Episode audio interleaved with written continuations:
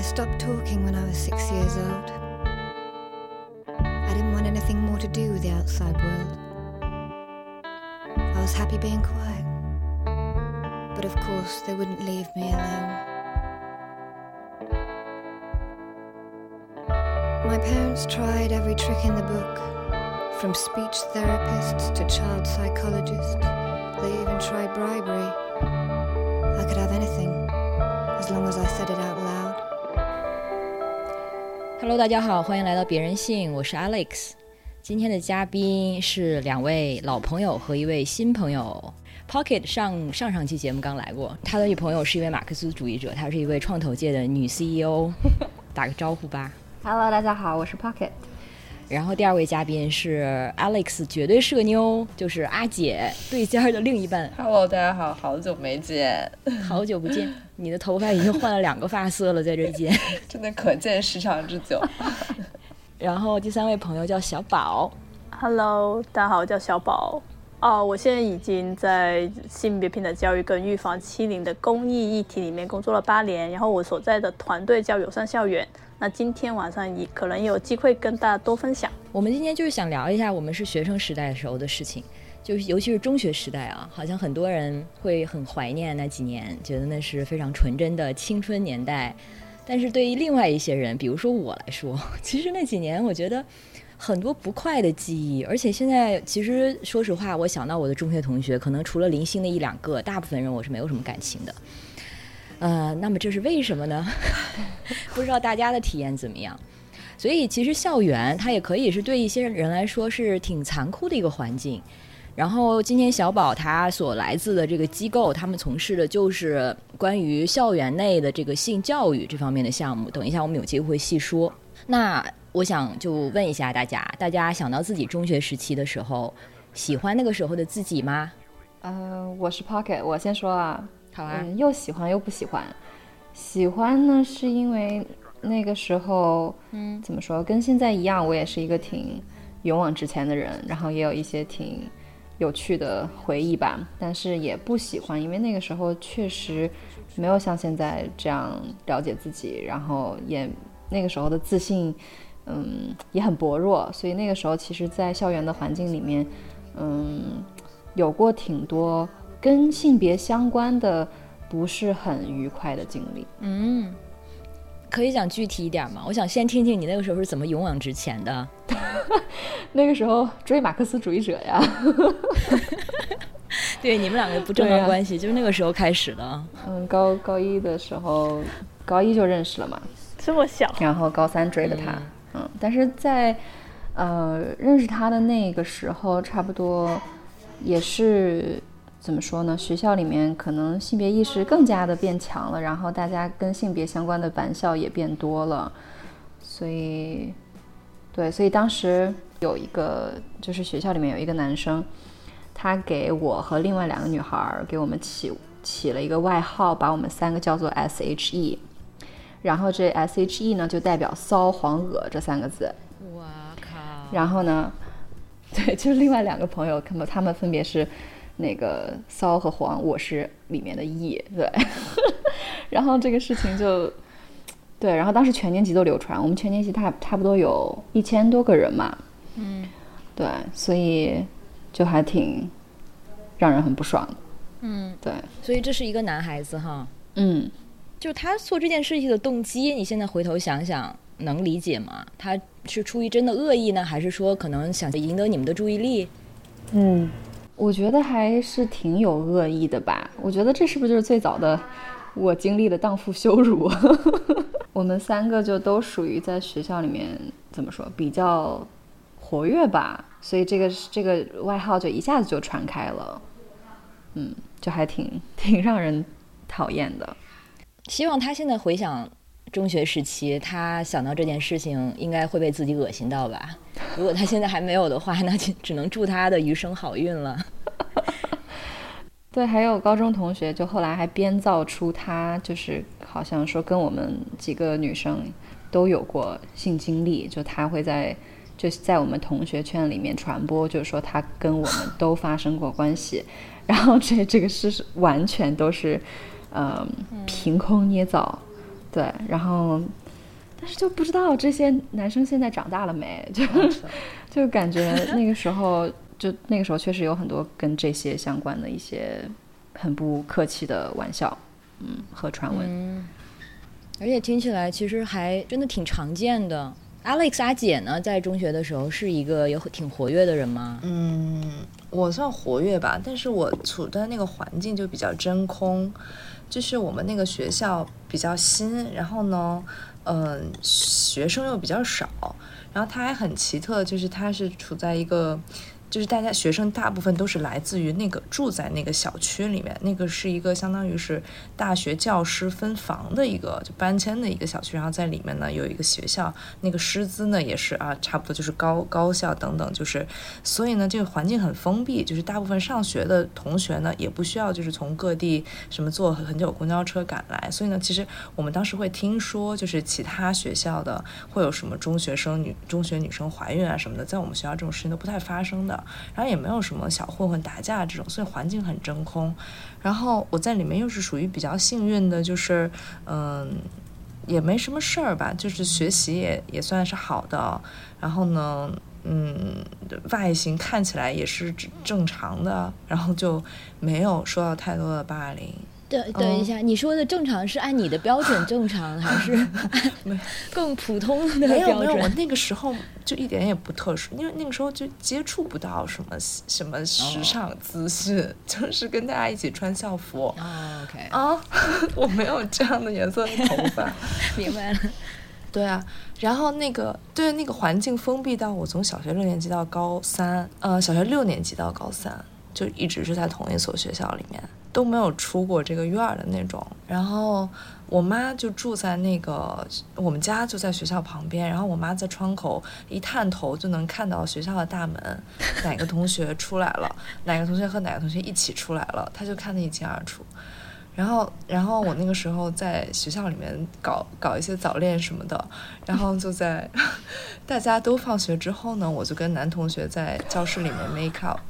然后就教室，然后我妈就在那个 教室的，就就是中学生学校教室不是门上都有扇玻璃的嘛，就是上三分之一处，然后当然呢，我们两个是在黑了灯，然后呢墙根儿处。抱在一起，然后但是呢，能看到那个玻璃上面出现了我妈，出现了我妈的头，往里面张张望。我还说呢，因为你们家这个地理位置，你又不可能去压跑道，你又不能去出学校大门，因为出来就会被你妈看到。然后在教室里，在墙 角还是不行。但是那次没没被发现，因为他我看见他，他没看见我，我们隐藏的比较好。嗯，但。是就是管的还挺，一直被管的挺严的，说真的，所以导致我后来的就是压抑之后的爆发。嗯，我说完，大解放。因为我的中学环境有一点相像，我就先接着说。那因为嗯我中学也是，就是都在初中、高中都在一起。然后呢，它是一个那种什么呃实验班，就是全市招一百人，分成两个班，所以他从考试进去，然后整个的这五年，呃，初中两年，高中三年，它都是一个等级感非常强的一个环境。嗯，然后它的等级感呢，就是只有一个标准，不是看你是不是，比如说是不是所谓好看或者 popular，或者是当然好看有加分了，但是最根本的一个标准就是看你的成绩。现在回想，它真的是一个极为内卷的一个环境，而且那个时候大家非常都非常的甘之如饴吧，就非常顺从这个标准。而且是完全以也是以这个你在班中的成绩排名去定义自己的，就是没有那种可能在一般我们说在啊、一个中学环境里有那种很受欢迎的小混混，啊、我们班是没有的，因为你成绩不好的话，你就是垃圾。嗯所以这个环境它也其实有过所谓的早恋，但是呢，还有一个这个客观条件，就是我们班的女生非常少，十个女生大概三十多个男生，呃，所以可选的这个女性也有限。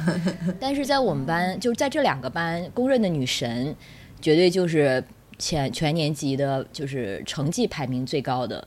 男孩儿也是一样。而且我回头想一想，我们年级。就是在这个受欢迎榜单上最受欢迎的几个男生，现在回头想一想，长得真是不怎么样啊。但是就是因为成绩好，所以就觉得在那个环境下，你的审美都可以完全被成绩或者说成绩排名这个东西殖民，也是挺神奇的事情。因为你想，审美这个事情应该是非常原发的、本能的呀。但是在那个环境，就是那种高度内卷和竞争的环境，好像一定程度上都把这种本能扭转了。呃，对。然后呢，说了这么多，就是想说我就是一个 班里的吊车尾。然后我大概考考进去的时候是七十多名吧，一百零一百人里的。然后又是一个理科实验班，尤其在初初中的两年非常之痛苦，因为我偏科很严重。啊，所以基本上就是那个两年体会了初中的两年，尤其是反正就体会了一个班级的边缘人的感觉。呃，我觉得这个感觉、这个经历对我来说其实是很珍贵的经验。虽然我并不喜欢那段经历，但是如果没有这段经历的话，其实就是一个很普通的从小到大的好学生吧。然后你没有过这种可能。就是被奚落的、被嗯边缘化的经历，其实就很可能进入一种后来我的很多当时的同学们现在保持的那种强者生存精英的那个对，然后是就非常社会达尔文化的这种思维中，因为就是觉得只要你成绩好、够牛逼，嗯，其他就一切问题都可以解决，包括贫对，包括贫穷，包括嗯一切困境吧。对，所以我要回答的是。如果要回答一开始那个问题，喜欢那时候的自己吗？说不上喜欢，但是，但是那个时候我身边的人，大部分同学可能我更加不喜欢，但是还是要感谢他们。小宝呢？怎么样？嗯，我好像跟大家都有点不一样。我我也是，嗯，我的答案是非常不喜欢，是因为其实就我不并不像爱丽丝这么就是幸运，说因为周围的这个环境让我们对于自己的外表。啊，不那么 care，我当时是很 care 的，因为其实我的家庭很传统，然后我自己都会认为女孩子就应该温柔体贴，喜欢穿粉红色的裙子。但是我当时跟这个典型的女孩子形象是完全相反的，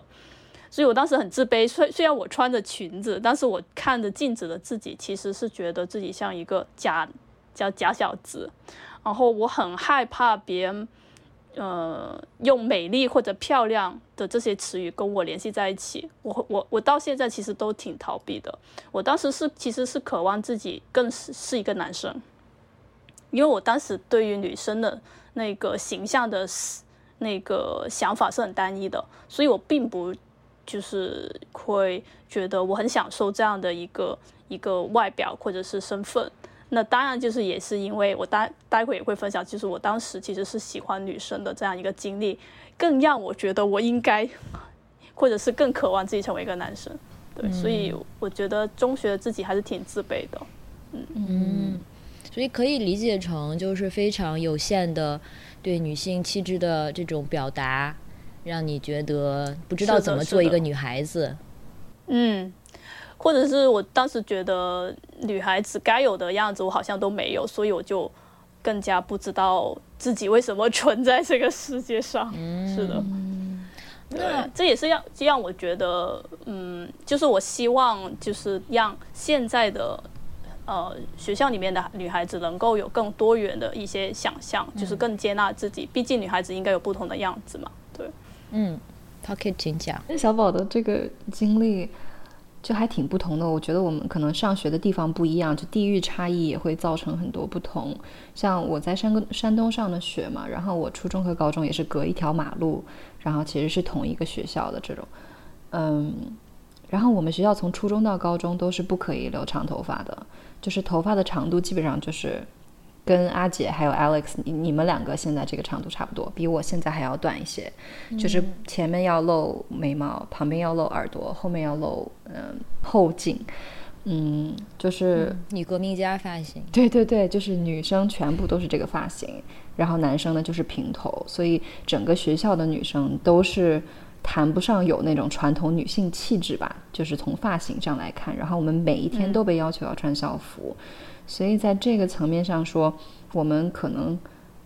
规避了那么一些些，就是打扮啊或者之类的造成的这种雌竞，但是在这个同时，其实雌竞并没有离开过，就是其实就是在宽大的校服之下，就是大家还是会比较，譬如说，如果是穿裙子，就是穿裙子校服的时候，大家其实。就是女生自己开会开始比什么小腿的粗细啊，或者是就是身材啊什么的，胸部的大小。对对对。然后我那个时候就觉得自己的腿特别的粗，然后我非常的就是对此感到很很自卑。然后到什么程度呢？我初二的时候有一次在学校里面摔了腿，就是摔的流流血流的哗哗的在膝盖上面。然后当时我穿的是裤子校服，然后我因为我不想去到校医务室把那个校服的裤腿撸上来，就是把小腿露给别人看，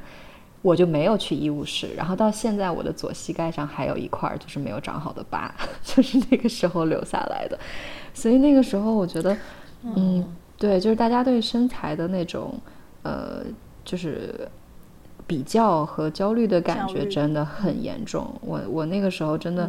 就是对自己，就是对外貌这方面，真的是有非常多的，嗯，不安全感。我觉得很多女生应该都是这样。然后班里也有很多，就是胸大的女生、胸小的女生都各自有外号，然后就大家都会，嗯，我也有。对，然后当时我们因为，嗯，管的特别军事化，所以大家不能穿漂亮衣服，然后也不能搞什么发型。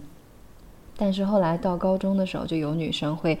可能甚至为了逃避发型检查会戴假发，然后我们老师会直接就是把你的假发这样揪起来，你知道吗？就是就是就是特别的不留情面，然后嗯，就是非常非常的严格，就是完全禁止你有所谓的怎么说女性化的表达吧，就是会觉得影响学习分心，对对。但即使在这样的环境，也没有杜绝，我觉得这种性别气质的。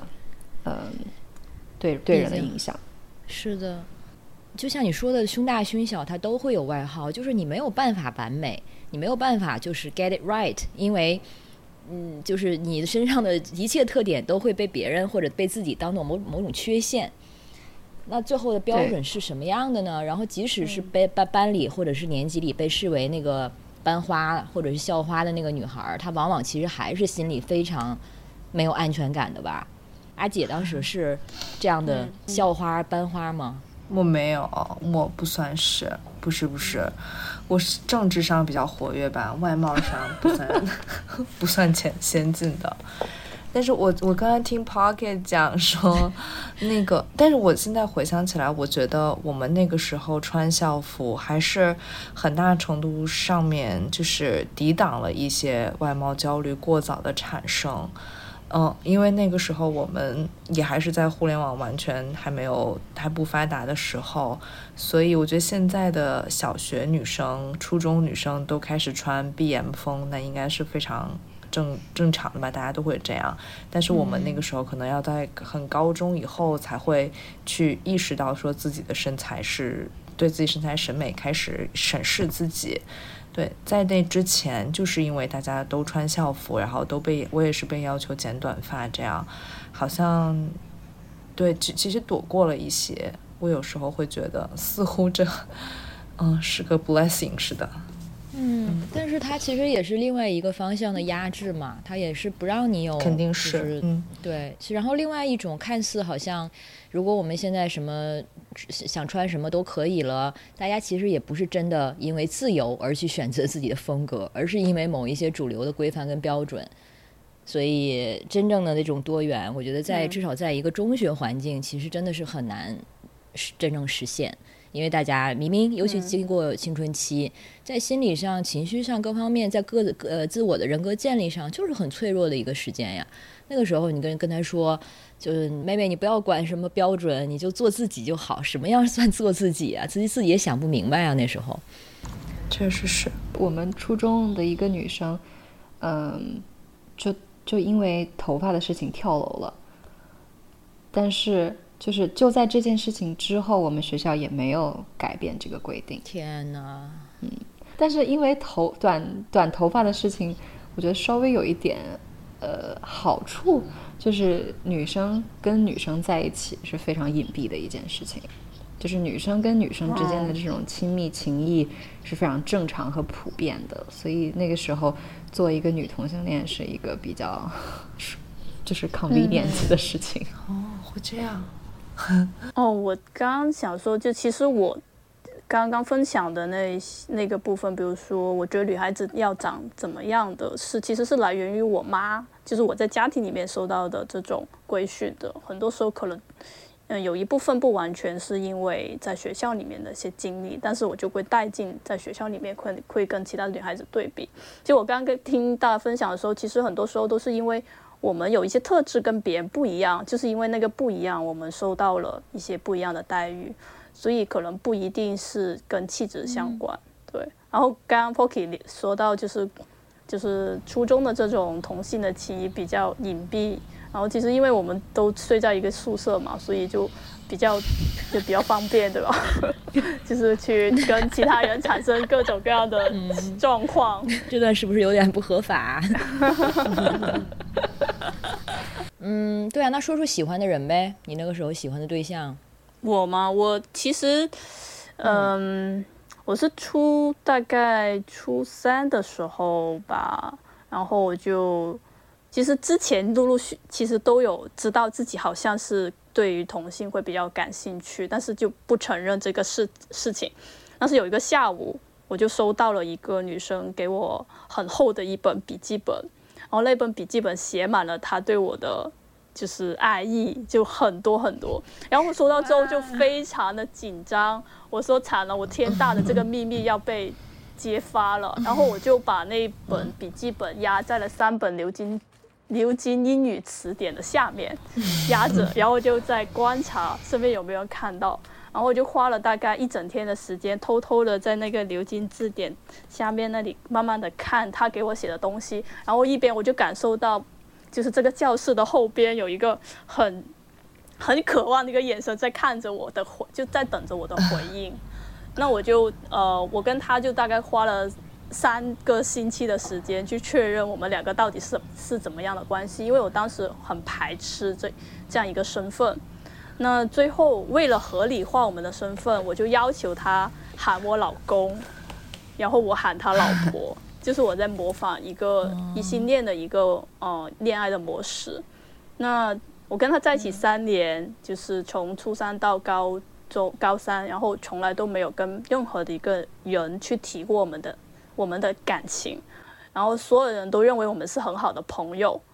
然后当我们吵架的时候，我就只能够写笔记，就是写在笔记本上，然后我们开心的事情，我也只能够写在笔记本上。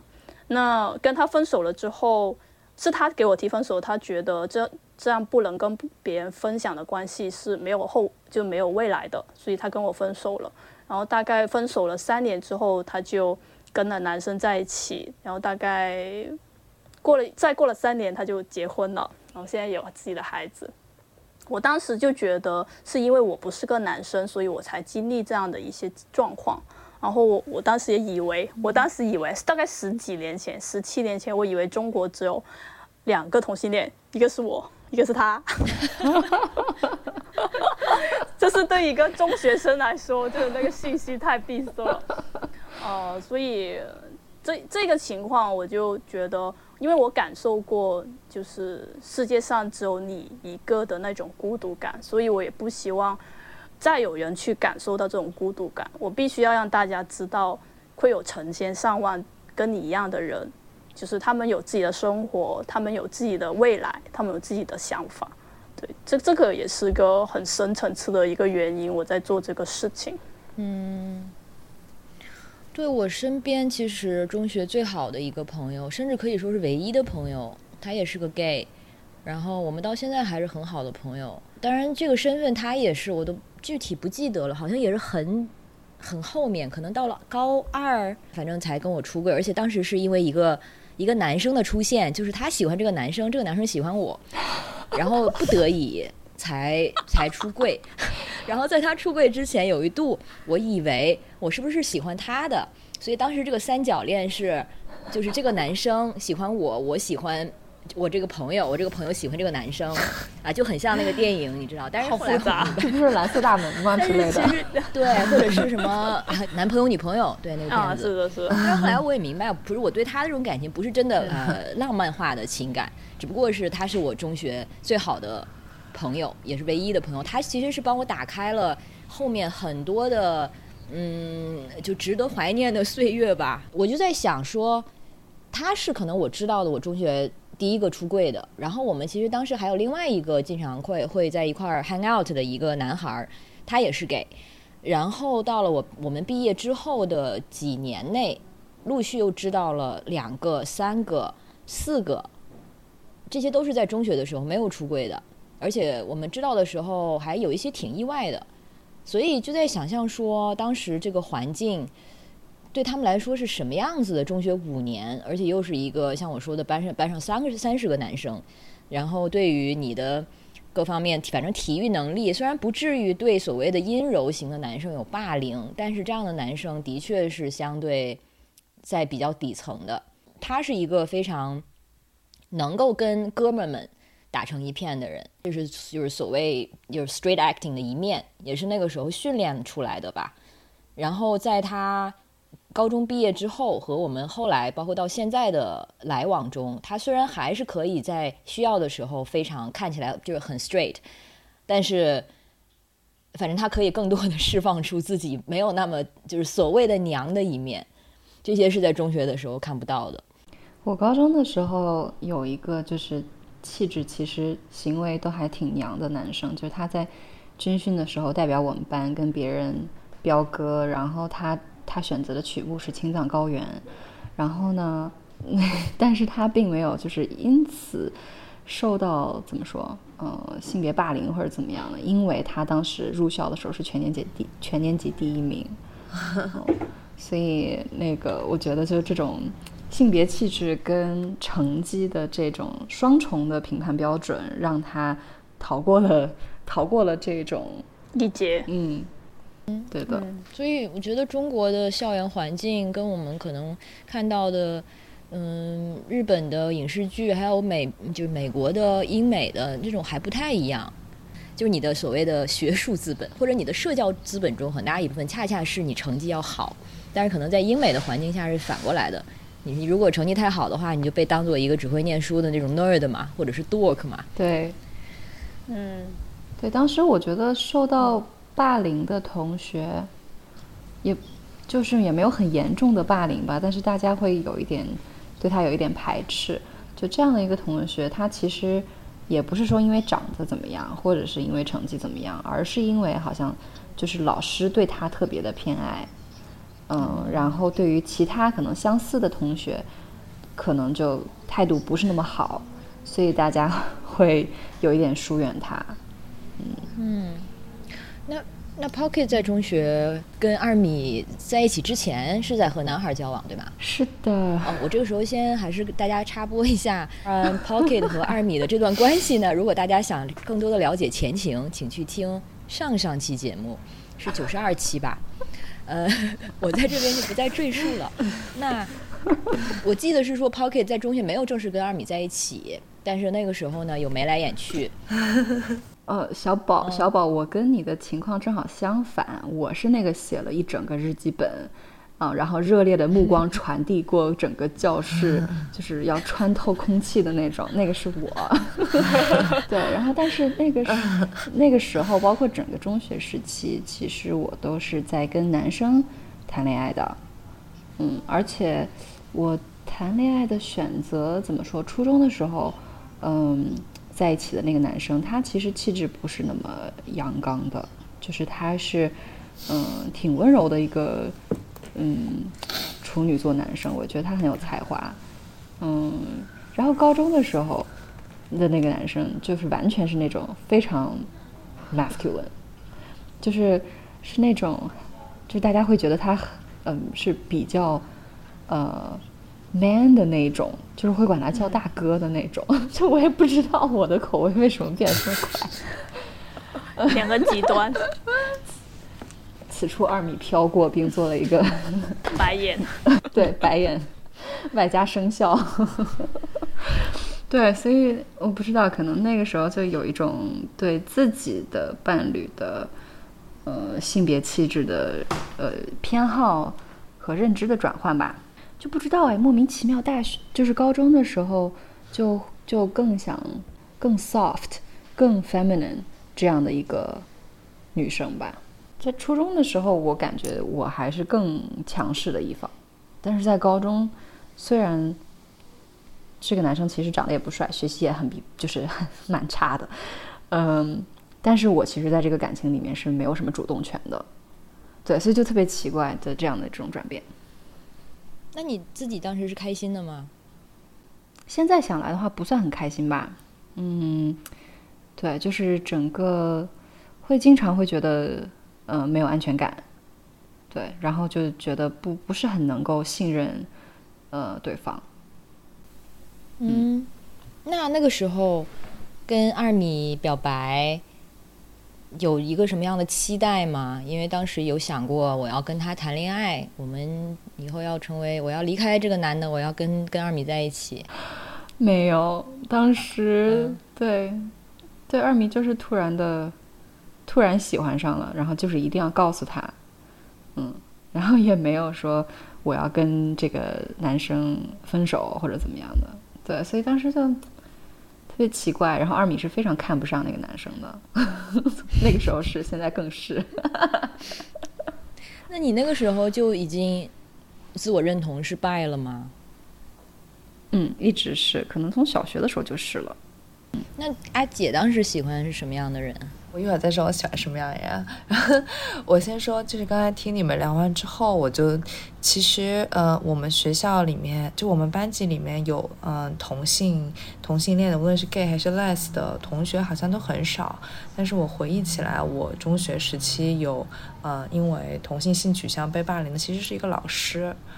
然后我其中的嗯，我们有一对老师是。就是非常典型的异性恋男女气质的代表，就是一个体年轻的体育老师和一个年轻的美术男体育老师和女美术老师，同学们都觉得他们是一对 CP。然后呢，那个体育老师帅，然后呢，那个美术老师美，然后那个美术老师还是那种瘦削、长发、大眼睛、素颜，但是呢，穿的就是那种裙裾飘飘的那种很文艺的那种美女。然后那简直这两个人的，无论从职业的分工还是从长相来说，都是符合完美的异性恋这个伴侣的形象。对。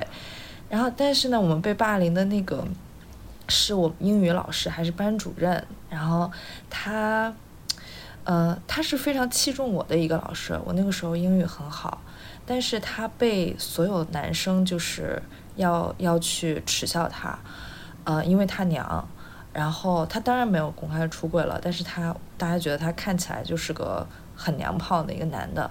然后在我毕业之后，我还听到有一些传言，就是说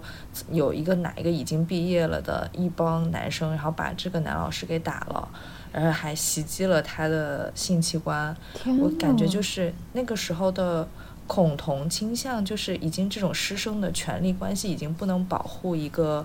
男同性恋于这种这种霸凌当中了，而且那些年轻的男孩似乎是急切的想要证明自己的阳刚气质，所以他们想要去袭击对一个可能疑似为男同性恋的一个男老师，对，但是那个时候。你也你也不会觉得他们这么做，你当然会觉得他们就是很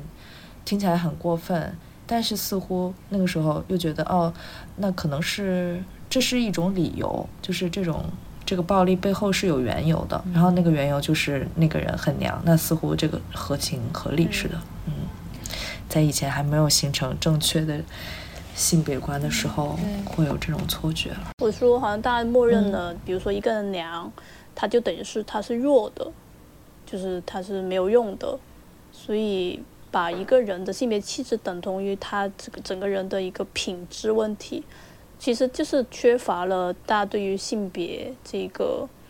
这个概念的一个正确的一个认识吧。因为嗯嗯，其实可以跟大家多分享，就是比如说在国在就是校园里面真正的所谓的同志的老师，他们是。很难出柜，或者是不敢去公开自己的身份的。比如说，只只是一个娘的老师，可能大家就会默认他可能是个 gay 的老师，但其实我们可以我们知道，就是性别气质跟他的性倾向是没有关系的，就一个娘跟不娘跟他是不是一个同性恋是没有任何关系。但是因为大家不知道嘛，所以就等同了。比如说啊，他是个娘的男生，就他他一定是个 gay，然后他是个 gay，他就是个不好的。然后他娘也是不好的，他是弱的，他是没有用的，所以这些东西都等同了，然后都等就都都存在于人们的一个观念里面，所以孩子们就会以这种方式来去对付他们觉得没有用的同学，或者是甚至是老师。对啊，殊不知，没准是那位体育老师才是 gay 呢。对 对。然后那个美术老师其实喜欢女人，对啊，因为他们两个是一对，你知道新新婚的新婚对象是吧？谁知道呢？对吧？然后互相保护，而且就是因为在你知道一个体育老师的话，他才更加懂得你要展现自己是一个直男的这种绝对必要。嗯，哎，而且如果是老师的话，你是 gay 的话，他还有另外一层。其实是很不合理的一个逻辑链条，就是你肯定是一个恋童癖或者是什么，就是尤其你作为老师，就更加被认为是很危险的，而且不能不能就不能接受的，就为人师表，你怎么可能你怎么能是 gay 呢？嗯，但是 somehow 我自己喜欢什么性别的人，其实跟我是我的人格什么的有，或者我的教学能力有，其实没有完全没有关系，但是大家就是没有办法克服这一点，即使是。我不知道小宝现在会不会接触到这样的家长。如果他们听说我孩子的老师是 gay，他们会有非常极端的不理智的反应吗？呃，之前好像也是，反正是山东的，也是山东的一个幼儿园。然后，啊，一个幼儿园老师是因为他的公开了他的他是 gay 的这样一个身份，其实是直接被幼儿园开除了。对，就直接幼儿园开除他，所以他也提，虽然提起了诉讼，但是我觉得他的职业的人生其实是画上了句号了。嗯，所以，嗯，所以其实我们在做，因为我们做很多教育工作者的一个关于性别平等跟欺凌方面的一些培训嘛，来的有有时候也会有一些其实是同志的教育工作者会过来。我们的培训，但是很多时候他们回到学校里面，其实更加不敢去谈性别跟性这个话题，因为好像我谈了，我好像就对吧？我就默认了，我我我我就是了。本来大家可能就他可能心里面就有这么一个课题需要去面对，所以反而是我们会鼓励更多的所谓的职人的老师可以多去站出来，多分享这个话题，因为其实你并不知道，你可能身边就有这样的同事，其实他是需要你的支持的。所以是一个很，其实还是一个挺悲哀的一个现状吧。就是本来，比如说我是，嗯，就是同志的老师，可能他会更更正常来说是更有内在的动力去多分享这个部分，但反而对于他来说是有可能是更危险的一些行为。对啊，而且一开始站出来的那些人，肯定是要冒着更大、承受更多的嗯风险和和成本的。你既然可以隐藏起来的话。干嘛不呢？尤其是尤其是女性，像你们也刚才说了，无论是从学校时代、学生时代，还是你就是成年以后，其实可能相对看起来就更加的，如果是性少数，你的这个身份就更加隐蔽一点，没有就没有那个动力去站出来吧。但我我在想，就是我也不想，就是把比如说我们讲性别平等这件事情，就就是。把它 narrow down 到 LGBT 这个话题里面，它肯定是一个更大的一个话题。它是它的内层是希望一个更加包容，可以包容不同，包括比如说刚刚 Pocky 还有嗯嗯阿姐所说的就是就是短头发，我就是染了个头发，或者是我就是想长头发，就是。每个孩子他可能都希望展示出他跟别人不一样的一些面貌的时候，他也能够被这个校园环境所接纳，这才是我们真正希望的一个所谓的性别平等或者是包容的一个校园环境。那在这里面，性少数学生肯定也是会比较舒服的去生活的，这是我觉得，对，嗯，对所有人都比较好的一个一个情况，嗯。对，所以其实真正的性教育应该其实是性别教育，或者说是就是不是 sex education，是 sexuality 和 gender education。像性别表达这些气质的东西，或者是什么是女人，什么是男人，这些其实都应该放在里面。对，然后就可以大家去看阿姐的以往的视频，已经她做了很多这方面的性别教育工作了。是的，刚才刚才阿姐还没说到你中学的时候喜欢的人是什么样子的呢？还是想听？八卦来了。好，我就是没有什么教育意义，大家就当个 当个段子听好了。我好像在初初二的时候，一下就是很神奇的，我们班来转学两来了两个男生，然后这两个男生就是像我的红玫瑰和白玫瑰，各有不同，但又非常可爱。左右手，好的，然后我就都还挺。都挺喜欢他们，而且很神。就是我，我现在想起来，那个时候好像就是我妈带我去理发，然后呢，我突然就听到别人就管理发店的理发师就是以编号来，就说是几号几号，然后突然觉得，嗯，我要命名我的红玫瑰和白玫瑰，就是以编号来命名，然后他们就接受。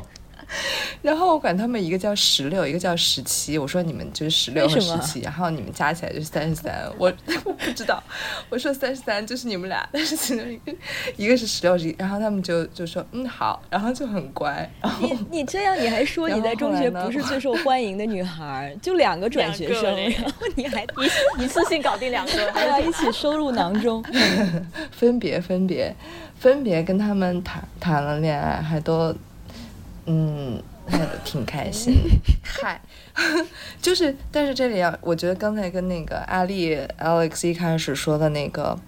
嗯，我们学校也挺唯成绩论的。然后我就会发现，就是那个时候我早恋也好，是是其实是会受到袒护，是因为我属于那种成绩好的学生，然后也没有因为早恋导致成绩的下滑，所以老师就可以睁一只眼闭一只眼。那其实除了除了这个之外，然后那我就会发现，就是其实你就是外貌上面的特质，比如说也有嗯。胖的男孩女孩都有啊，那成绩好的老师就不会拿你的身形来说事儿，但是成绩那些不好的，然后那个老师去羞辱这个学生的时候，他就会拿你的身材来来来，就是批判你。对，这个时候都都就是好成绩好真的是个保护伞，而且也是也是权力的嗯特权，就是好学生的特权。嗯，然后。对，我就想说，那个时候我们的老师也挺不注意自己的呃言辞的，其实就是那个对，就就是那个被那其他同学就是很看不上的那个英语老师，他有时候说话就很很很爱嘲笑那些同学，他就会把那个胖胖的。嗯，学习不好的男同学就说什么你是不是肚子里面都是屎，然后大家都哄堂大笑，而且同学会觉得，因为老师开过这个玩笑，他就是正当的，然后同学就再会继续的重复使用这个羞辱给到那个同学身上，嗯，然后那那个老师也会对女同学有有。跟男同学不一样的要求，比如说有一个学习不好的女生，她长得还挺漂亮的，但是她的字写的不好看，老师就会说你女孩，你的字还写成这样，然后他还会说什么你什么字如其人，你长的样子跟你你你长得挺好的，你的字这么丑，就是这种，嗯，批判也让人就是听起来非常的受伤，嗯，那如果其实如果是成绩好的学生，其实不会受到这样的羞辱。我想问大家一个问题，就是你们。上学的时候，就第一批来月经的女孩，是不是也被就是被谈论过，或者被另眼相看过？嗯，我好像小学就来了，对，小学是来了，我也是，好像差不多。我小学六年级来了，然后我们班的男生就把女生的那个卫生巾直接贴在那个黑板上。天哪！嗯，我们也干过 类似的事情。很的，就是当时觉得来月经这件事情，真的觉得自己自己很很脏，真的觉得自己很麻烦，就觉得自己真的是为什么那么麻烦？作为一个女性，因为没有人跟你说你应该怎么去接受这个事事实。嗯嗯，我还以前就是因为就身体会长毛发嘛，我还专门拿剪刀去剪剃，因为我真的。很难去接受这个整个人的身体这么多的变化，其实就是没有人跟你去说这件事情。对呀，嗯，老师也没有。对，而且青春期其实男生也需要经历一些身体和心理上的变化，应该也会不会挺不安的呢？但是就是大家是否有了解？因为现在就是我们的感受和目前的观察都是，女孩子在青春期是经历很多的这种动荡的，是甚至是可能就是对你冲击很大的一些评价呀，或者是自我认知的改变。然后我的青春期也是，因为我本来觉得自己就是从那个时候开始，你就不再是一个孩子，你就只能是一个女孩了。你知道，就是这个是有区别的。你是一个孩子，他是一个很中性的，你无忧无虑的跑跳干嘛都行。然后就好像是就几周的时间，你就只是一个女孩，而女孩跟孩子是不一样的。然后你生理上也会开始，比如说长胸长屁股。然后对于一个那个时候还算其实是好动的人来说，其实是非常不方便和陌生的这个身体。然后又相应的会有一些。社会标签在上面，就像大家刚才说到的这些，你的胸大了。好在我就是觉得，我一直不是一个胸大的人，但是我们班上有女孩真的是因为胸大，下楼的时候会被男生在前面或者后面耻笑，就是有人在楼下面等着看她下楼，就是让人非常无所无所适从，就是不知道怎么样，只能把自己身体包裹起来的一种环境。那就这个东西。男孩子就完全不需要经历吗？还是说男孩子他们也需要经历一定的生理变化？但是因为这些生理变化没有那么多这个社会的这种污名性，所以比如说遗精啊，或者说嗓子变低或者长体毛，它没有这些负面的社会含义。但我我在我觉得男生上厕所的时候，他们肯定也互相他会比大小。对呀，会互相评价吧？我觉得肯定会。嗯。但刚才我我身边有认识好几个男性都不太敢去，就是去那个叫什么小便池，那个叫便池，对，不不敢去便池，因为他们小时就青春期的时候，他们去便池就是会互相去看对方的生殖器，就是阴茎，然后会比。然后呃，我知道有一些，比如说比较阴柔的一些男生，他们就会等快要上课的时候才敢上厕所，因为当时那时候人就比较少，或者是，就是所以这些小孩子就会容易，比如说迟到啊，或者是或者是早退啊，就是早点上厕所，然后或者是他们会进入那个隔间里面，但是如果你在你如果是在男生群体里面，你小个便都要站进去那个隔间，人家就会笑你，你是个女人吗？你干嘛不让我们看？所以这些其实也是男孩子会受到的这种群体的一些所谓的青春期的来自性别的一些压力。所以而男性呢，这些受到的这些 bullying 或者是霸凌，也是来自男性这个群体。我我觉得的确就是我们很小的时候就已经形成了我们所说的，比如说对于男性跟女性。他固有的一些刻板印象，就是有研究表明，大概六岁，六岁的话，孩子已经形成了对智力的刻板印象。意思是，比如说，你问六岁，大概六岁的女生、女孩子，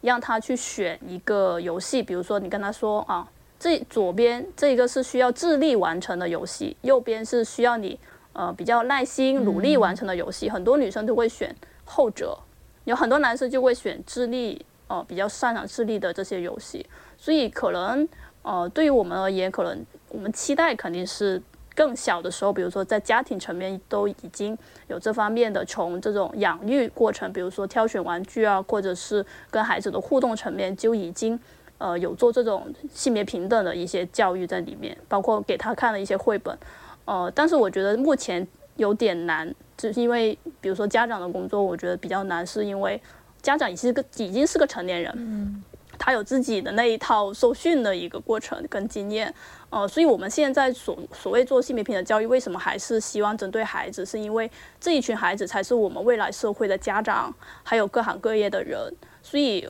呃，我觉得我们在做的事情是为了一个更好的，或者是更美好，或者是我们期待的一个社会所努力的。那当然，我我不否认，就是比如说现在有阿姐啊跟 Pocky 这一种，就是。还有呃，S 就是在做这一种，比如说是针对成年人的、针对家长的这一些分享跟教育也是很重要的。嗯，我我弟弟九岁嘛，然后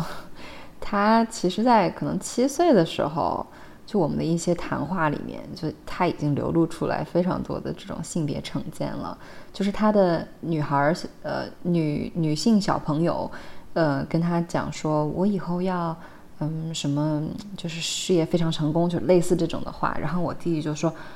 啊，那怎么可能？你以后还要那个呃嫁人，顾家生孩子，对你嫁的人什么，你生了孩子肯定不跟你姓之类的话，你知道吗？当时我都震惊了。然后，嗯，对，然后我我就是上个星期吧，我吃饭的时候，我弟弟居然突然跟我说：“姐姐，你是个女孩，你怎么吃饭还这样子？就是你吃饭应该文静一点儿。”这种话，然后我当时就就纠正他，我说：“你什么意思啊？我说你自己怎么不文静一点呢？我说吃饭那个吃饭讲究吃饭礼节，这个是。”人应该做的事情，而不是什么女生做的事情。嗯，就他已经有很多这种性别成见了。然后我觉得很多时候家庭里面的这个性别教育真的特别的缺失。其实刚才小宝说的，然后 Alex 说的这种，就是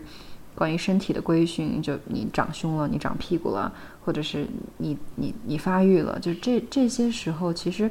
比如说我小时候就收到了很多来自家人的这种对于你身体的这种凝视和。嗯，规训吧，就是你会听到家里的人跟你说啊，你怎么小腿挺粗的呀，或者是你怎么呃屁股挺大的，嗯之类的这种话，或者你皮肤太黑了之类的，就其实就这个也是会让人非常容易内化的一种评价和这种规训，会让人觉得很自卑。其实我自己还经历过从受害者转换成有点像欺凌别人的人的这个过程。嗯，因为刚刚其实 Pocky 你有说到，就比如说还有 Alice 也说到，比如说你屁股太大了这件事情。其实我以前因为我的盆骨长得很宽，所以会显得屁股很大。然后呢，我的我很多男生就会下课就会指着我说好生养，就是就是说屁股大就生孩子比较容易嘛，就有这样的一个外号。嗯，所以我到现在还是还是会买后摆比较长的衣服，这样可以挡住我的屁股，就是有这样的阴影。所以我到了大学的时候，我就开始很讨厌那种很阴柔的男生，就是呃，我们有一个气质很阴柔的男生，我就会跟大跟着大家一起喊他半个零点五，然后嘲笑他出门打伞涂防晒，然后也会笑他参加学校的歌唱比赛唱的是莫文蔚的歌。所以，因为我很不希望成为别人眼中的被欺凌的那个人，所以我就要去欺负在这一个班级，哦，地位上更加低的一个人，然后让我自己安全。所以，我觉得这种，比如说，如果我们不好好的去正视欺凌的行为，这种欺凌的受害者，他有可能会变成施暴者。因为我我知道现就是很多现在的所谓的有社会犯罪的一些青年人，或者是。嗯，一些成年人其实他小时候是有经历过欺凌的，就是他可能是个受害者。嗯，那你自己就是参与到对别人的霸凌这种感受如何呢？我觉得我当时是一种，就是基于要保护自己的，或者是我只要这么做，我就我就不会面临更多的被欺负的这种想法，就没有很多的感受或当时是没有任何的很多的感受，但是。当这一段经历过去了之后，我到现在都很后悔。就是我前几天还发了个朋友圈，我觉得我欠他一个对不起，因为我现在在做这样的工作，嗯，我既然也是欺凌别人的人，其实对我来说是个很很大的一个创伤。那我现在其实，比如说面对很应有的一些男生，我反而会我我很希望可以给他们多一点空间，然后多欣赏他们别人看不到的一些方面。其实我可能也在弥补。我欠那个人的一句对不起吧。嗯，对。你刚才说到孩子的时候，我就想问阿姐说，卷卷哥现在怎么样了？他现在有卷哥，因为我的一些生了孩子的朋友啊，他们就会来会来跟我说。跟我说这个这个性别刻板印象它是本能的，它是生物有生物基础的。因为我孩子一岁两岁，他现在就是喜欢粉色的东西啊。你看我并不是这样的非常女性化的女生，她是从哪儿学这些东西的？你现在观察如何？对。首先，呃，我的一个特别明显的发现就是，对于性别的二元论是从非常非常少早的时候就只被家长植入在这个孩子的心中的，因为你知道吗，在一开始就是，呃，因为大人都会当做这个孩子的嘴巴替他来代言，就是当你带着你的小孩出去跟别人 social 的时候呢，这个大人就会代替这个小孩还不会说话的时候，大人会代替他说啊，你看你快叫叔叔好，叫阿姨好，你看啊小哥哥、小姐姐、小弟弟、小妹妹。首先这个大人就第一判断他是二元性别当中的哪一个，然后告诉这个小朋友是什么。那因为我家的小孩看起来有一些。呃，性别中立，所以呢，他经常被别人说说这是啊小姐姐还是小妹妹，然后我就不予纠正，然后我由此发现说哦，怎么大家怎么成年人一开始就首先跟这个小孩介绍的是这个人的性别呢？然后我就在想，是中文语境的问题吗？就是呃，说英语的人会一开始会跟别人说，See, it's a little brother, it's a little sister，哎，听起来有点怪，没有听过这样讲话是吧？但是可能大家会说什么？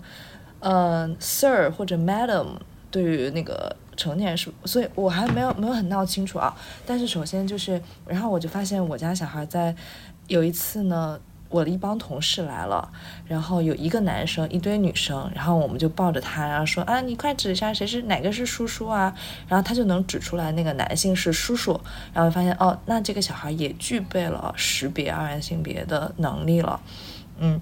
然后我就回想到，就是我前几年有一阵子，就是头发非常的，呃，剃的非常的两边剃的非常短的时候，就有陌生的小朋友就是过来盯着我看，然后问我说：“哎，你是叔叔还是阿姨？”因为我同时还化了妆、涂了口红，他就很，他就一开始就是无法形成自己判断了，他很迷惑，嗯，然后我就想，哦，他他的习惯就是先判断这个人是男是女。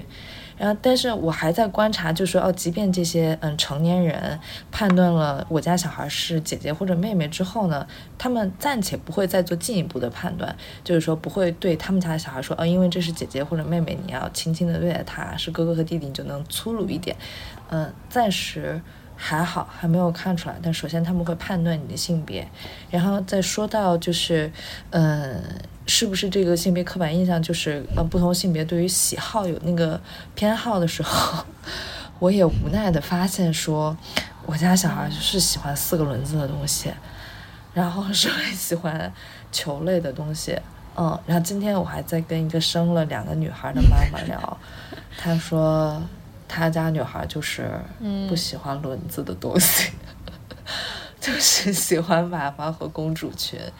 然后这个家长也非常，他在养育过程当中也非常的性别中立，他会给自己的小孩买，嗯，任何所谓是更适合男性还是女性玩具都会买。然后呢，就会发现那些嗯被他的女儿喜好的还是那个女性气质的玩具，有一点意思吧，还在观察当中。然后他还发现，那个就是跟他们家玩的很好的一个小男孩，到了他家之后呢，看到有这么多女孩的玩具之后，他还是会找那个角落里面的四个轮子的动车。但是，让让我觉得有一点绝望。对，因为我在给我儿子穿什么穿裙子啊，什么给他玩娃娃什么。但是就像你说的，你。或者是你和阿姐夫是这样的养育，但是你们两个要面对的是整个一个外部世界，除了你们两个之外，没有其他的人是在给他这样的信号的，告诉他说其实性别什么的不重要啊等等。所以我记得前一阵子我看听一个故事，是一个小视频吧，然后一个妈妈，她是英国人吧，好像听口音，她就说她注意到别人对她的孩子跟她孩子对话的方式，是因为对孩子的性别判断而不同的。一开始以为他的女孩，他的这个孩子是那个啊男孩子的时候，就会跟他聊，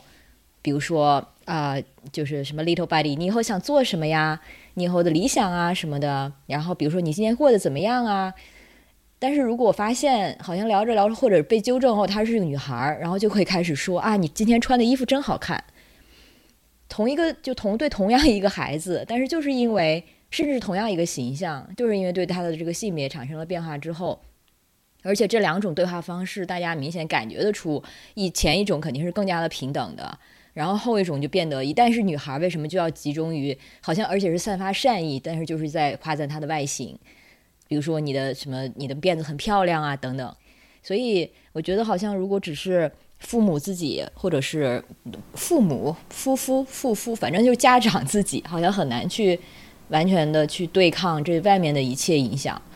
我觉得这个可能是因素之一，在不完全排除，就我们现在也的确没有结论是否真的有什么生物基础，但是这方面呢，觉得社会因素还是挺强大的。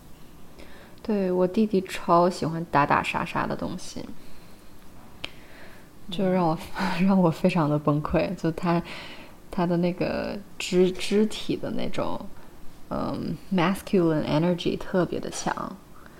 嗯，然后他现在已经会就是我见过，对，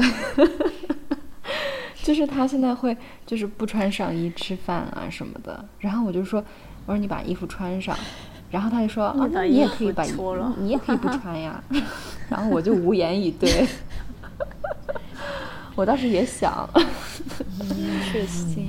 哎呦，这个，而且但是你弟弟九岁了，他进到学校，他已经是一个就是挺社会化的小孩了。嗯。九岁，尤其九岁的男孩，九岁十岁的男孩，为什么说熊孩子？我觉得就是因为他还是个孩子。所以呢，他还不懂事，但是同时他又开始呈现一些所谓男性气质的东西，所以就让这个就会让那个十九岁、十岁的小孩儿、男孩儿特别讨厌。呃，我我我我我在想，就是对于孩子来说，就是嗯，就是他可以有自己的兴趣爱好，比如说啊，她是个女生，她很喜欢洋娃娃，没有问题。但我们可能给到孩子的信息就是，当你看到你有其他的男生的小朋友并不喜欢打打杀杀，并不喜欢四个轮子的时候。你也可以尊重他喜欢的东西，可能是我们需要给孩子传达的。我不一定说我需要培养一个真正所谓性别很，我们看起来所谓的中立。毕毕竟他就像你们说，他们就是在这个社会上长大的。但是他能不能在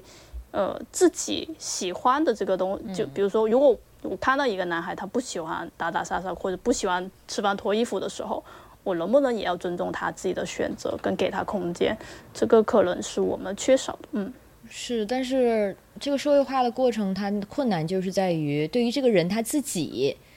我觉得其实。能够做出那种跟别人来、跟别人不同的性别表达、性别气质表达那些个体，其实是已经是非常勇敢的。因为大部分的人，其实我们可能在从小不自知的时候，就是为了顺应一个小团体。嗯，你就知道我不这样做的话，我会没有朋友，我会没有小朋友跟我玩儿，然后就变成了我去找那个玩儿。就算有选择，我我也会就是下意识的去找那个四个轮子的东西，或者说我去跟他们。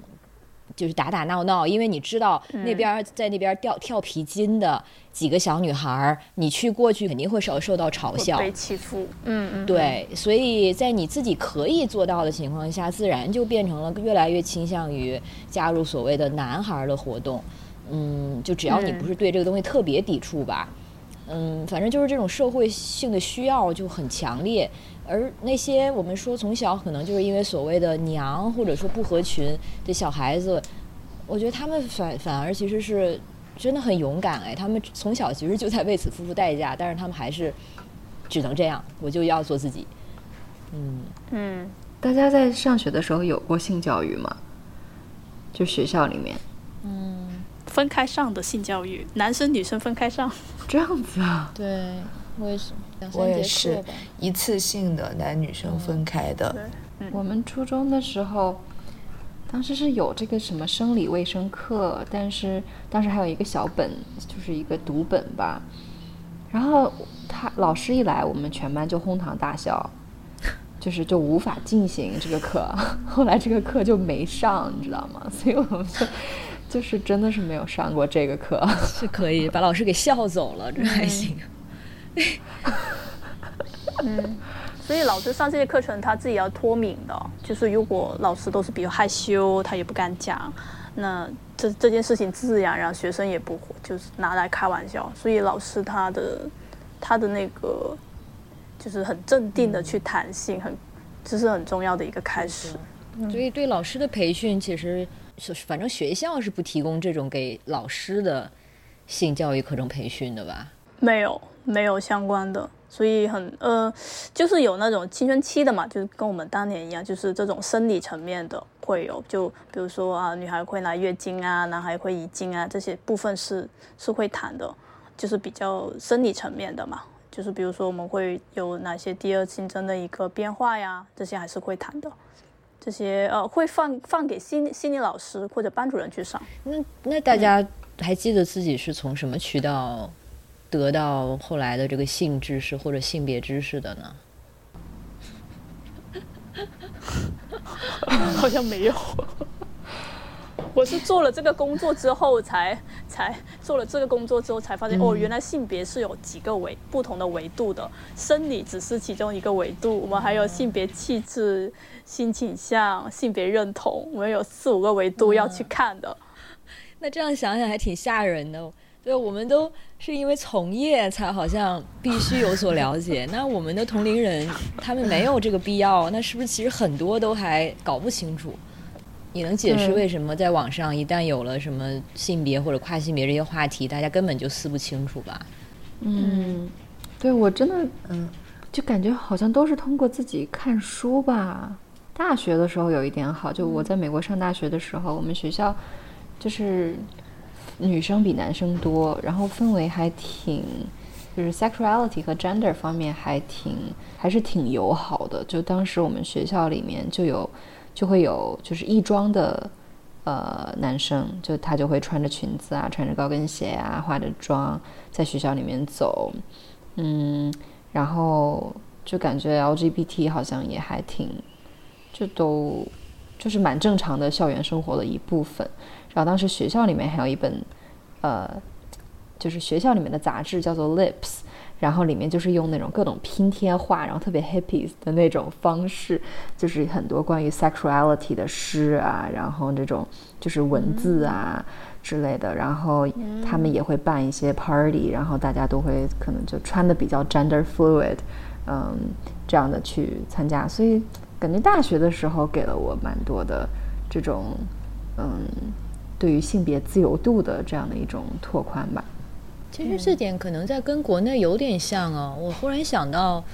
虽然我在国内没上没念大学，但是我后来就我做的一个论文中间，其实采了很多就中国的学生，他们其实都是说十八岁上了大学之后才受到相对系统的性教育。所以其实想想，大家都是成年之后才比较了解，就可能之前除了最基本的生理这些东西之外，具体到。可能就是任何更深的东西都是十八岁以后。就是上大学的时候，第一周第一周的时候就有那个反性骚扰的教育，就第一周的这个新生入学的那个时候，就一定要教你什么是性骚扰，然后你怎么去报，就是报警或者怎么去寻求帮助之类之类的。当时我觉得哇，好小题大做哦，就是哪会有这种事情？然后，然后，然后也是那个时候，就是让我对于。呃，强奸是什么？有了非常不同的认识。我真的在上大学之前，我对强奸的想法，甚至说大学毕业之后之之前吧，对强奸的想法可能都停留在那种，嗯，就是漆黑的小巷啊，然后一个不认识的男的，然后窜出来，从 阴影里面窜出来，然后把你摁住，就是这种。就是好像才符合我对强健的定义，然后后来才发现，哇天，我好错啊！然后觉得就之前完全没有渠道去了解这些，所以嗯，但这些也都是在美国的大学是吧？嗯，是的。但是我觉得，如果是我的话，我倒是从呃，对我的我妈妈会告诉我说。就是她在怀疑我在高中的时候跟我男朋友已经有性行为的时候，她就会，呃，拐弯抹角的提醒，就是你们有没有安全措施？然后大概是说你们如果是，呃，你们要用安全套，要用避孕套这样。你知道吗？当时我是知道的。我想想我是怎么知道的。我在那个第一次性行为的时候还是很谨慎的，知道这个事情，这个必须要用安全套，然后不然就会怀孕。但是我有点忘记我是怎么知道的了。嗯，然后当时我男朋友也知道，然后我们就对用了他爸的安全套，也不知道他爸知不知道。但这个这个男生是我赶上了一个意识很好的男性。然后那我在后来在什么大学的时候，有的性伴侣有很多男生就是就给你嗯蒙想要蒙混过关，或者就是说啊我没有啊，然后呢，然后我们又很欲欲欲火焚身的。然后在那那个时候，我觉得我没有受到的教育就是我怎么坚定的要求这个事情是一定必须要做的。有些时候我就会被这些男性的需求所裹挟，然后就就妥协掉了。嗯，我做的同一个那个调查里面，嗯，就是说十八岁之后从大学才接受过性教育的那个调研里面也显示，对于很多尤其是女孩来说，她们对他们来说性教育的来源是他们的伴侣，嗯，就是他们会把这个东西交给男孩儿，然后。尤其是说，就是异性恋关系中，都是觉得这是你的责任啊，你应该去，你知道负担戴安全套这这件事情。那如果对方没戴的话，女孩也不坚持，或者就可能被被告知说，因为如何如何不舒服啦，或者是什么来不了啦，或者没事儿，或者是告诉你所谓的安全期它是安全的，反正就是出于这样的各种理由，然后就中奖了。所以这个可能也是一个。就是女孩好像对于主动的吸取性教育，或者尤其是性安全信息这方面，可能也是有一定的阻碍吧。大家就觉得，尤其好像女孩不应该知道这些，也没有更加没有渠道去主动的了解。相比男生，他们可能有更多的一些色情品的传阅，其实多少有这方面的作用。但是女生并不是说就不看色情品，但是女性的确没有那么强的一个传阅色情品的文化感觉。在中学的时候，因因为女性其实很多时候，如果你说我对性是感兴趣的，她就会很容易被当所谓的荡妇羞辱嘛。然后其实我我们的文化期待女性在性上还是被动的，或者是无知的。所以在这个状况下，如果比如说在特别是在异性恋伴侣的呃情况下，如果女性说啊我不懂啊，就会显得我其实很纯洁。就是我对性不无知的话，显得我很纯洁，然后更值得被男性所珍惜。其实这个也是我们的这个很不好的一个性别文化所造成的一个一个情一个现状来的。哎，所以就是女生那种就是被夹在中间，你又不能显得你太懂，但是你如果不懂的话，还是你自己吃亏。对，而且你就就你要懂，但是只装作不懂。对，我觉得就是在不能装。我我就是我还在异性恋关系里的时候，对于避孕这件事情真的非常的害怕。就是对于怀孕这件事情，它的风险是非常非常害怕的。我第一次就是强烈感觉到这种风险是看呃在高三毕业那个时候，就是那个时候那个就感觉家里不会给你这种性教育。但是当他们怀疑你可能有这个风险的时候，他们就会以一副就是非常关切，并且就是非常责备、非常严厉的那种态度来去对待你。然后当时我第一次就是受到来自，尤其是我妈，就是非常那种近似荡妇羞辱，然后外加这种嗯来自家长的这种斥责吧。的那种感觉，就是让我怕到不行。然后那个时候我还去做了，呃，就是检查验孕吗？嗯，对对对，做了那个检测。然后当时真的是非常可怕的经历。当时我就是觉得，如果我怀孕了，那我肯定就毁了。虽然其实我没有发生实质是那个性行为啊，但是就当时就是觉得，哇，这个事情好危险。就是万一不知道怎么样，你沾到了，你就可能会那个怀孕，就非常害怕。嗯。对，然后到了那个大学之后呢，呃，我大学的男朋友他他还挺有意思，就是他比我更紧张怀孕这件事情，所以就是他甚至会就是因为害怕呃怀孕，他会就是。不发生性行为，就是他可以，就是说，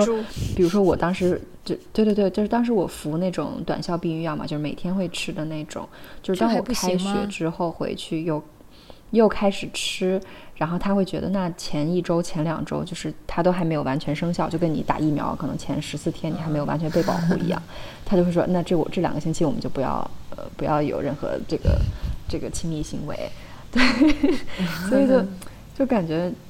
当时我觉得你好神经病啊，然后后来觉得哇，这样的男生真是挺 那他可以，可是他可以 戴套啊，这个东西二十世纪有个发明不就叫安全套，就是干这个这个时候用的呀，他干嘛不用？嗯，是，但是就是凡事都没有怎么说，就是都不是百分之百嘛，然后他就会非常的担心，对，嗯，然后所以现在。不用担心这个了，真的是太太自由了。哎呀天，身边所有就是尝试过异性恋和同性恋关系的朋友都在使劲推销同性恋关系这件事情，所有人都说你来，你试一试这个同性关系吧，解决了好多的烦恼。比较高，性价比比较高吧？这个真的是这样。对，那小宝在你的这个友善校园的机构的工作中，现在发现可能包括性安全，还有我们刚才说的性别气质，除了这些之外，嗯，呃，或者包括他们在内，有有哪些比较重要的话题吧？或者说你们在工作中的重点，然后你们都是怎么去处理的？嗯，其实我们还是比较关注于就是关于校园的性别方面的欺凌，就是刚刚其实大家有提到的这种暴力跟欺凌的事件，那包括就是刚提到的这种荡妇羞辱，比如说啊、对你的性别特征，就是你的胸大胸小、臀部大小，或者是你的毛发进行一个欺凌，其实也是属于性别方面的欺凌。那呃，为什么我们会关注？其实因为在欺凌的发生的呃事件里面，每事件欺凌就是会有其呃其中一就是其中一件就是跟那个性别相关，就是百分之二十五的欺凌是跟性别是直接相关的。那所以我们其实在做的呃事情就是，嗯，因为其实，在学校里面。能够长期接触学生的，就是我们的老师嘛，所以老师是一个很重要的一个能够支持或者是制止校园欺凌很重要的角色。那我们其实是通过培养这些老师具备这样的一些呃性别的知识以及预防欺凌的一些技巧，然后能够在学校里面去呃去做欺凌的一个介入。那那我们呃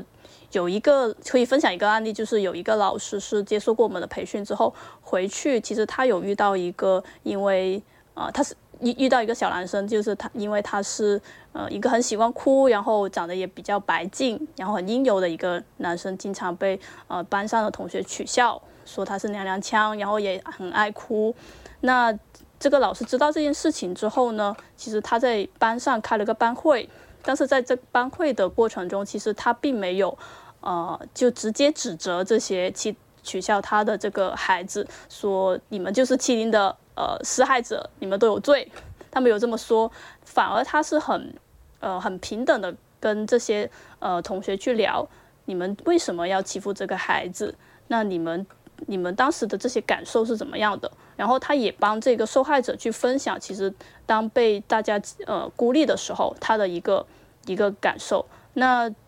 那个班会其实呃，其他因为其实，在欺凌里面，如果我们一下子把欺凌者跟被欺凌者对立起来的时候，其实很容易就会造成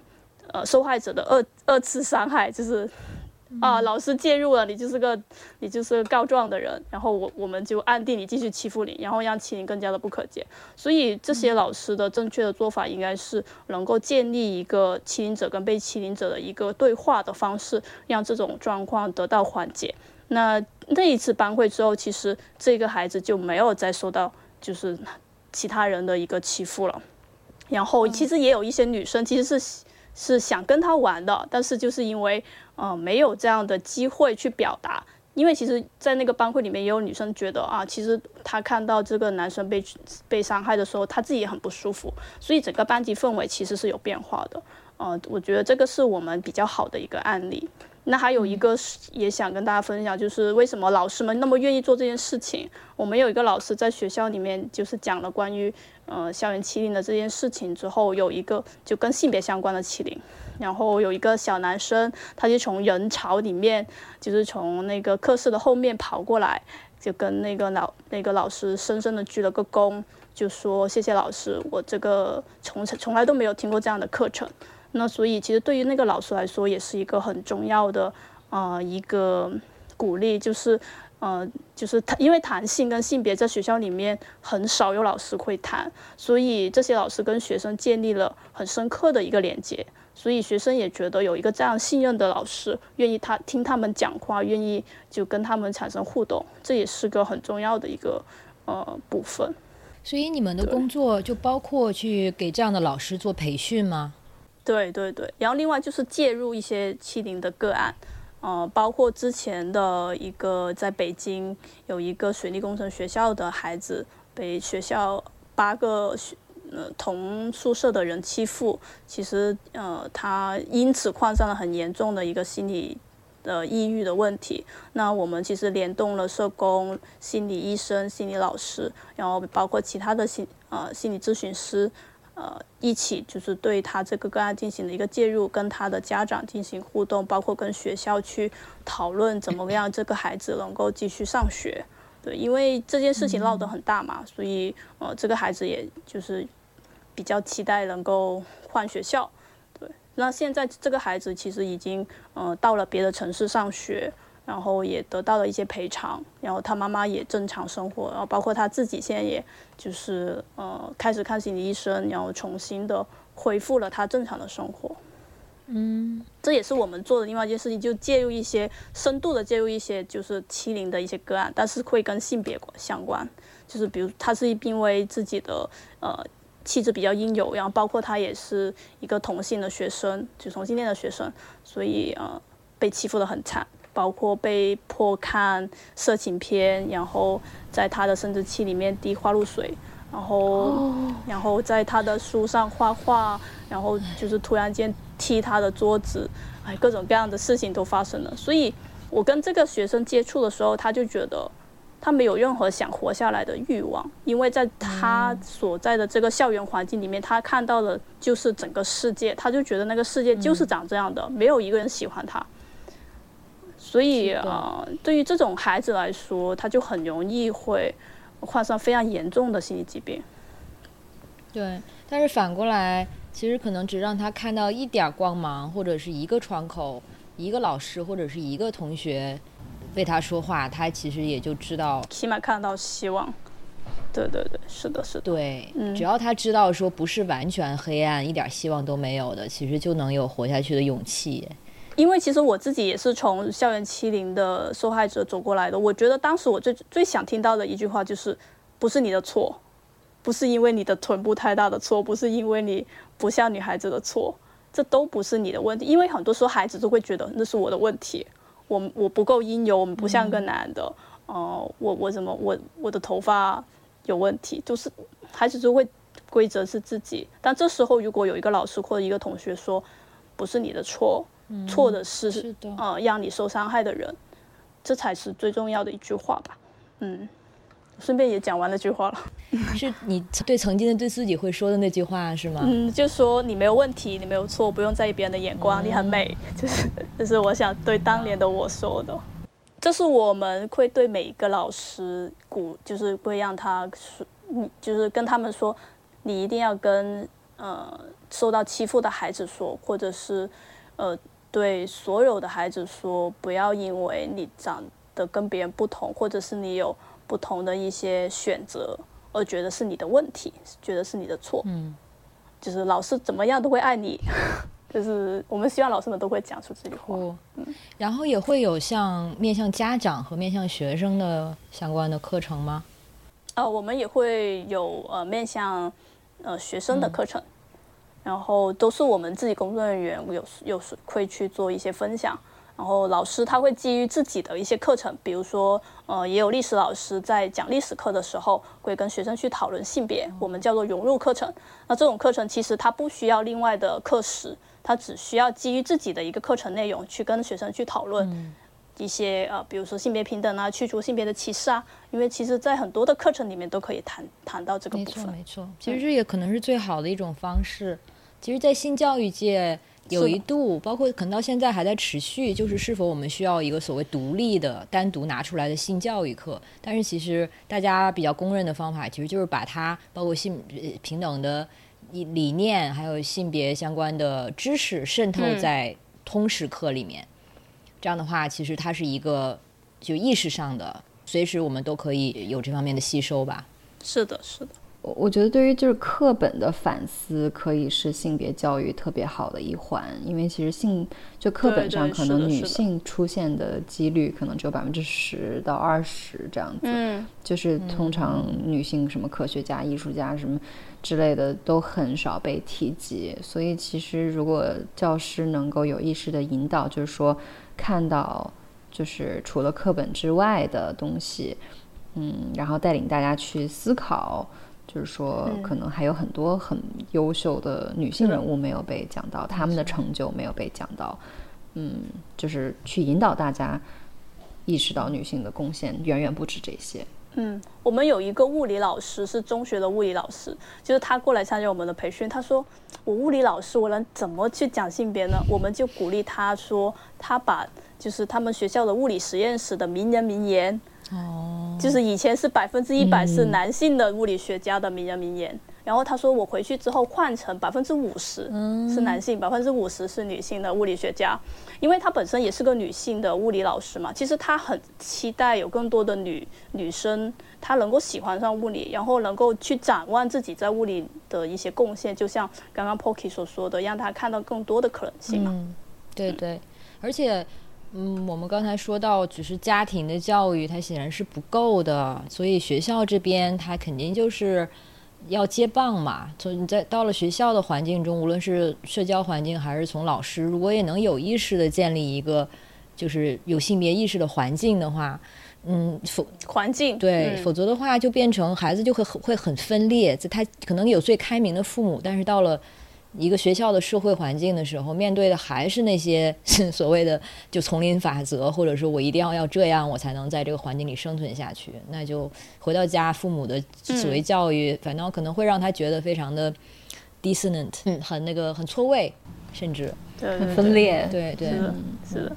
呃，针对其实针对家长或者是比较小的孩子，我们会通过。呃，绘本阅读的方式，就亲子的绘本阅读，然后让大家从呃从小就可以有一些，比如说尊重不同啊，包容不同的这些理论理念去到呃去给到孩子，然后这这是我们会给到家长的，嗯，因为其实家长很多时候看重的是怎么去育儿嘛，我怎么跟孩子去互动嘛，那所以我们觉得，比因为毕竟有其实有很多家长很看重就是绘本的一一个。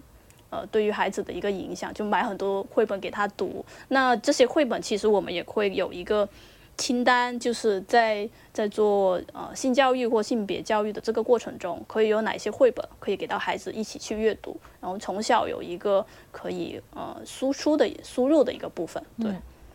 刚才小宝他有提到说那一句话，其实就是我们设置的一部分。就是在最后呢，我想我们都分享一下，如果你可以对中学时期的一个人，这个人也可以是你自己说一句话的话，那会是说什么？嗯，然后刚才小宝就是说的那一句是，不是你的问题，然后你很好看，你没有错，你没有问题，没有错，你很美。大家想好了吗？他给在摇头，他姐想好了吧？Alex 先说。嗯，我说的就是我，我其实，在上中学的时候也曾经霸凌过那个时候的同学，然后我是属于就是群体，大家一起去霸凌那个，就是同学里面看起来就是不同的，他们可能是在呃智力上有一些 challenge，但是又不是。又是又不是说要要受特殊教育的那种孩子，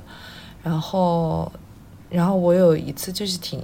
我挺挺过分的举动，其实是我觉得我当时有理由，我好像是我印象中我是，当然我真的就只是在 辩解自己啊，那可能还是要说明一下。